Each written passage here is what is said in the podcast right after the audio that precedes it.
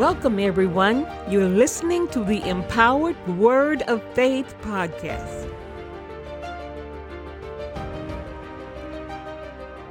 Good evening, everyone. This is Evangelist Alfreda Lockett Evans, and I'm from Full Gospel Holy Temple Church.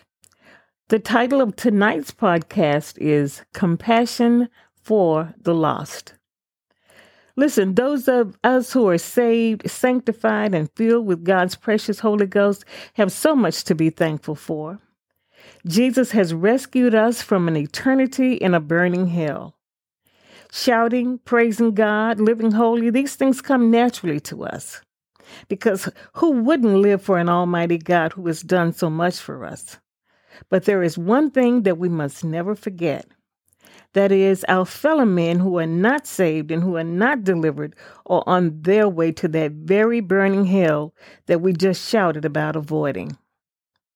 Ephesians 2 and 1 through 5 help us to have a clearer understanding of why we ought to have a great love and abundant mercy for those who are not saved. And you hath he quickened who were dead in trespasses and sins wherein in time past ye walked according to the course of this world, according to the prince of the power of the air, the spirit that now worketh in the children of disobedience. Among whom also we all had our conversation in times past in the lusts of our flesh, fulfilling the desires of the flesh and of the mind, and were by nature the children of wrath, even as others. But God, who is rich in mercy, for his great love wherewith he loved us, even when we were dead in sins, hath quickened us together with Christ. By grace are ye saved. These verses remind us of who we were before God's grace and mercy impacted our lives. Verse 1 says, We were dead in trespasses and sins, bound by the works of the flesh, as described in Galatians 5 and 19 through 21. Now the works of the flesh are manifest, which are these adultery, fornication, uncleanness, lasciviousness, idolatry, witchcraft, hatred, variance, emulations, wrath strife, seditions, heresies, envyings, murders, drunkenness, revelings, and such like, of the which I tell you before, as I have also told you in time past, that they which do such things shall not inherit the kingdom of God. We were embroiled in lying and cheating and smoking and drinking and fornicating and stealing, we were clubbing and we were gay popping. Many of us thought this was how things were supposed to be. When we became adults, we felt that these things were what it meant to be an adult. Ephesians 2 and 2 says that we walked according to the course of this world. But what we didn't realize was that our path was so because of the prince of the power of the air.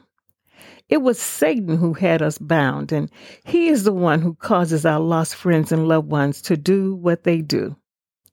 The spirit that worketh in us is the same spirit in the children of disobedience. Some of us don't have to look back to see where God brought us from. All we have to do is look to the side because it has not been that long ago that He delivered us. Ephesians 2 and 3 says, We were caught up in the lusts of the flesh, fulfilling the desires of the flesh and the mind, and, and were by our very nature the children of wrath, just like those who are not currently saved. Have you forgotten about the power of sin upon you? I remember that I loved to dance so much that I would hit the party dancing. I remember asking myself once, why do I always have to be on the dance floor? What's wrong with me that I have to hit that floor as soon as the music starts? It didn't even matter whether or not I had a partner. I was my own partner. Ephesians chapter 2 verse 4 and 5 tell us that God quickened us and made us alive although we were dead in our sins. We thought we were alive, but we were actually dead. We were dead men walking. And what caused this great transformation in our lives to take place? It was God's love, His mercy, and His grace or unmerited favor that caused us to be made alive through Christ Jesus. Saints of God, have we really forgotten? This salvation that we have is not something that we did ourselves. There's no way that we could have pulled ourselves up out of the muddy sea of sin. There's no way that we could have loosed ourselves from the shackles of addiction and hatred and lust. We were filthy, we were dead, and we were lost. We must never forget that it was the grace of God that rescued us. It was the mercy of God that gave us eternal life. It was the shed blood of Jesus Christ that set us free from sin and death. And it could very well have been the prayers of a saint of God that presented us before the throne of grace. Therefore, we must never forget that our lost brothers and sisters are no different from us. If they were to have the same grace, mercy, and love applied to their lives, they too would be set free. Remembering what we once did before salvation allows us to understand why the lost do what they do today. Yes, it is heartbreaking to read or hear about some of the evil that is taking place today. It's painful to hear about the murders, rapes, the break ins, the abortions, the cheating, and other evils that the unregenerate people participate in every day. But we must remember that they are the children of disobedience who are under the control of Satan in this world system. We have to see that they are bound and cannot free themselves. Their minds are blinded to the truth of God. Saints, there are times when we are so overwhelmed with our love and gratitude for our Heavenly Father and our Lord and Savior Jesus Christ for their love, their grace, their mercy, and their sacrifices, we may even wonder what can we do to let them know how appreciative we are. In our minds, we may say, if I had 10,000 tongues, it would not be enough to express my gratitude.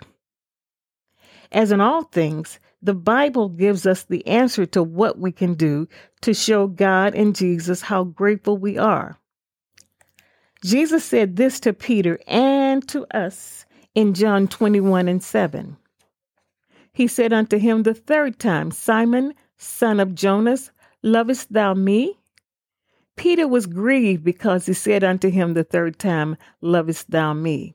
And he said unto him, Lord, thou knowest all things. Thou knowest that I love thee. Jesus said unto him, Feed my sheep. And so, how do we feed his sheep? The first thing we have to do is what Ephesians 6 and 11 says to us. Let's read that.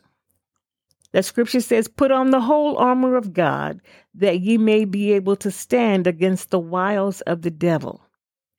That armor is found in Ephesians 6 and 14 through 17.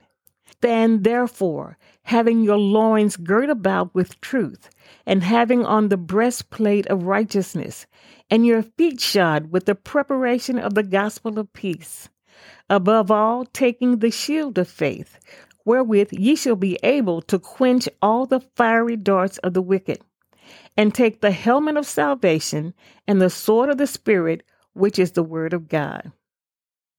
And then we use the spiritual weapons that we have been given to fight the devil. 2 Corinthians 10 and 4 says, For the weapons of our warfare are not carnal, but mighty through God to the pulling down of strongholds. So, what are those weapons? Let's look at them. Number one, the Word of God. Number two, the name of Jesus. Number three, the blood of Jesus. Plead the blood of Jesus. Number four, fasting, prayer, both in the natural and in tongues, and intercession.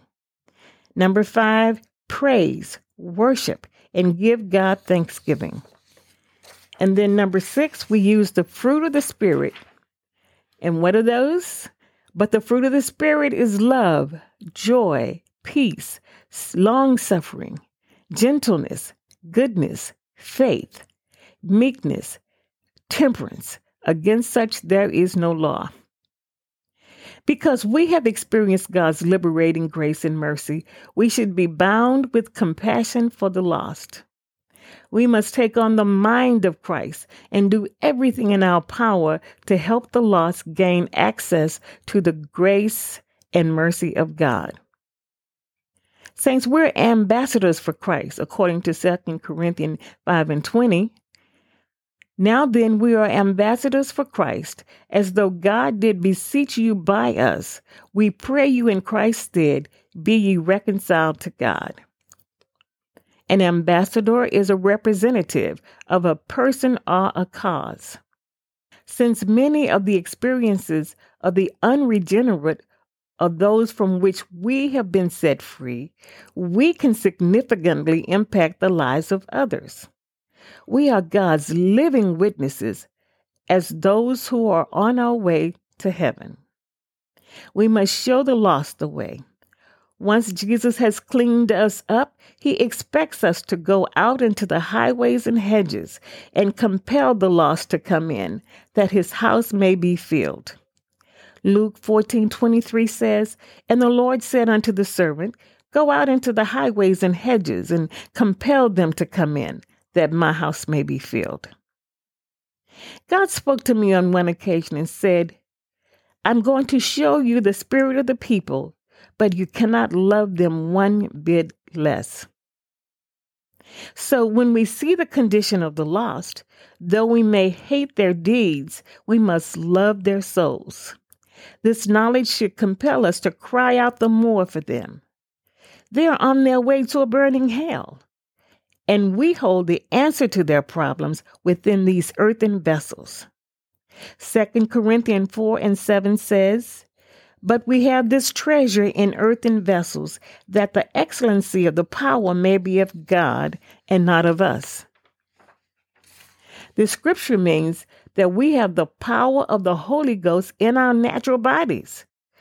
Why would we not use it to help the lost? Now, let it be abundantly clear, though, that having saints understand the problems of the lost does not release the lost from their responsibility to respond to the gospel when the truth is presented to them. Sometimes we may hand an individual a tract, and they may throw it to the ground without reading it.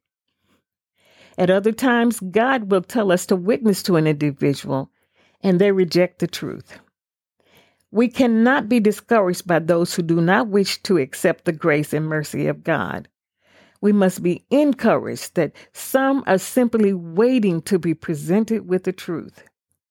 When we are rejected, we pray for them and we move on. Titus 2:11 says, "For the grace of God that bringeth salvation hath appeared to all men." I gave my heart to the Lord in 1974 and was filled with the Holy Ghost in 1975. I went through a period of mild sadness and depression because a beloved family member died before I was saved. Based on the scriptures, I knew how he lived and doubted that he went to heaven. I felt somehow that if I had been saved a little earlier, perhaps I could have witnessed to him and perhaps he would have been saved. God gave me Titus 2:11 reminding me that every man will have an opportunity to be saved. How and when this is done and whether or not the option is taken is between God and that individual. God lifted the burden from my newly saved shoulders as I realized that salvation is wrought through God, although He does choose to allow us to be involved in certain situations. We just have to be ready and open to his call. Every person must respond to God by faith and repentance to be saved. The Holy Spirit works in a man's heart, giving him the power and ability to respond. Hebrews 3:15 says, "While it is said, today, if you will hear his voice, harden not your hearts as in the provocation." This scripture warns us to make the best of the time while we have it and to listen to God. When an individual responds to the grace of God, and receives Christ as Lord and Savior, they receive additional grace from God to be born again and to be filled with the Spirit of God. And now, in closing, it is my wish that all who are saved and delivered will seek God for every opportunity to reach those who are bound by the sinful ways of Satan. We must never be so uplifted and excited about our own salvation that we forget about our fellow men. We must love the souls of the lost just as Christ loved our souls when we were lost. Let's go to heaven, saints, and let's take as many souls with us as possible. May God bless you.